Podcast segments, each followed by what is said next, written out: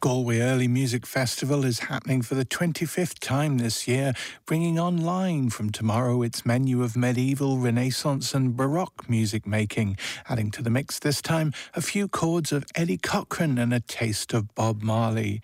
Some of the most familiar chord patterns in popular music first arrived in Western ears in the 16th and 17th century as part of a Baroque craze for dance music. These grounds, as they were called, are also the seed for a workshop at this year's festival, exploring the centuries spanning power of three chords with or without the truth. Culture File got a grounding from the pair behind the session, guitar hero Eamon Sweeney and viola da gamba hero Malachi Robinson.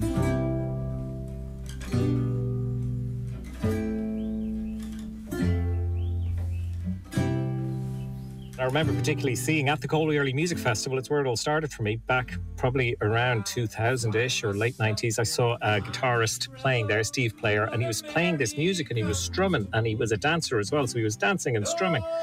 Um, and I just remember sitting there going, that's what I want to do actually.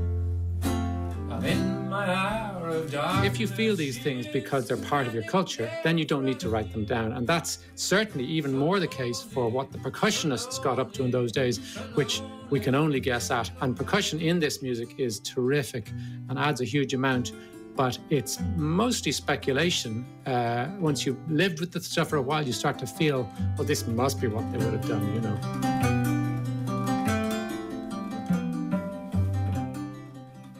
Malachi Robinson, and I'm here to talk about ground basses with Eamon Sweeney.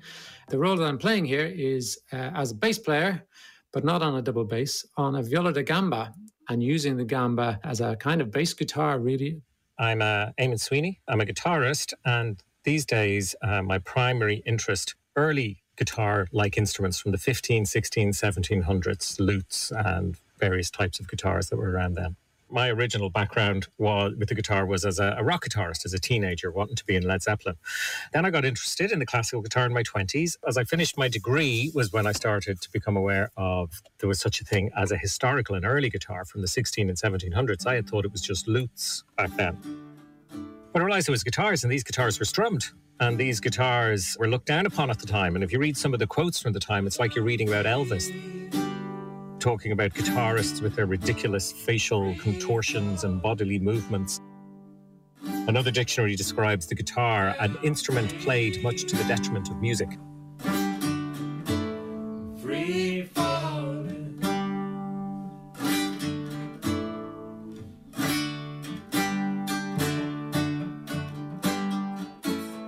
Dances, these grounds, come from 1500s into the 1600s, and there was a whole bunch of them that seemed particularly suited to the guitar. They seem to come in, especially be influenced um, or be forms of dances from Spain's colonies abroad, from South America and from West Africa and places. They were literally three chord tricks on the guitar anyway. Uh, if they were getting fancy, they they moved towards four sometimes, and then as the centuries went on, they became gentrified, and a lot of these dances became part of the classical canon. You'll see versions of them by Handel and by Bach and etc. But in their early life, in the around 1600, they were risky. Wild dances that, if you were caught dancing them in Spain, you could be banished from the kingdom or sent to the galleys.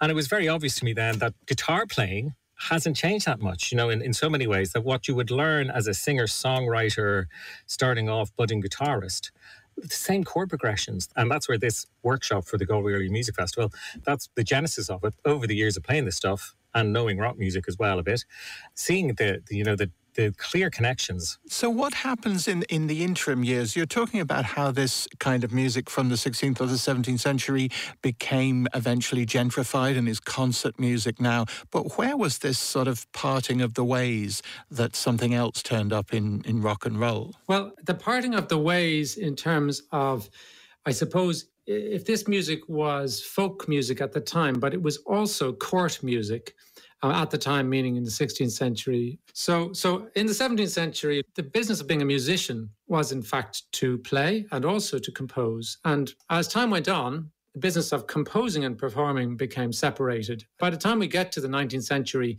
rare that you find a composer who also performs. And the idea then of a conductor, for example, who doesn't either compose or perform, that would have been a bizarre suggestion. It's the fact that all these jobs got separated and that they became super specialized, which allowed, of course, for uh, towering masterpieces of, of Western art music. But it did mean then that you could no longer be in that mainstream of music without super specializing. And that's yeah. where folk music became separated. Um, and so uh, that, that opened up a divide, which is where rock and roll uh, stepped in, you know.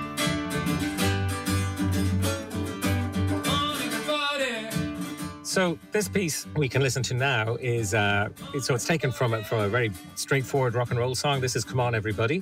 Um, it uses the same chords you're going to get in any rock and roll song and any blues song, and then also in this this music, these guitar dances from from this period, the Baroque period.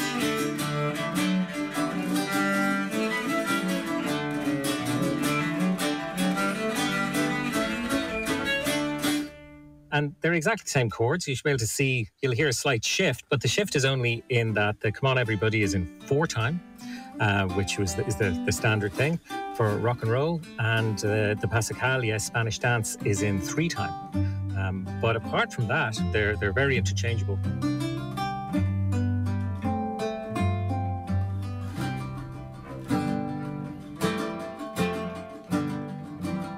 So the workshops that we're going to do for this online jam, uh, Baroque and Roll, I think is the title we've given it.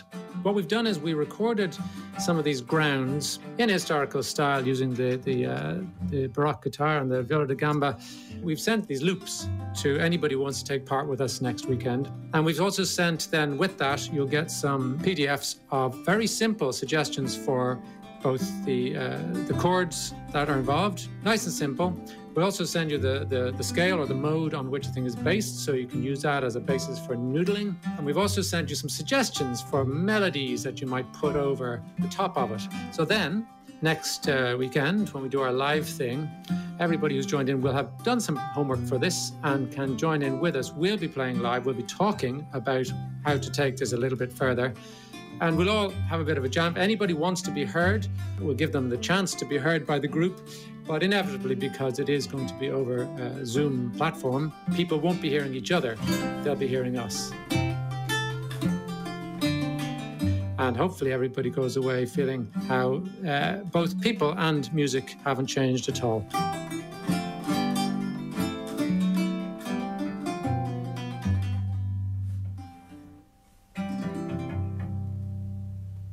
Eamon Sweeney and Malachi Robinson there, and there's still time to sign up for that Baroque and Roll online session, which happens this Sunday, 23rd at 2 pm. Check out GalwayEarlyMusic.com for more info.